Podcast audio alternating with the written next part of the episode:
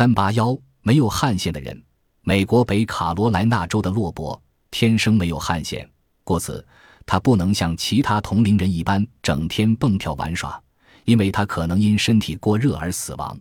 洛伯刚出生时便需在医院度过一段漫长的日子，以后获准出院回家。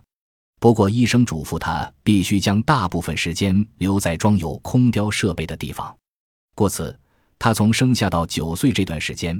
实际上未享受过户外活动的乐趣。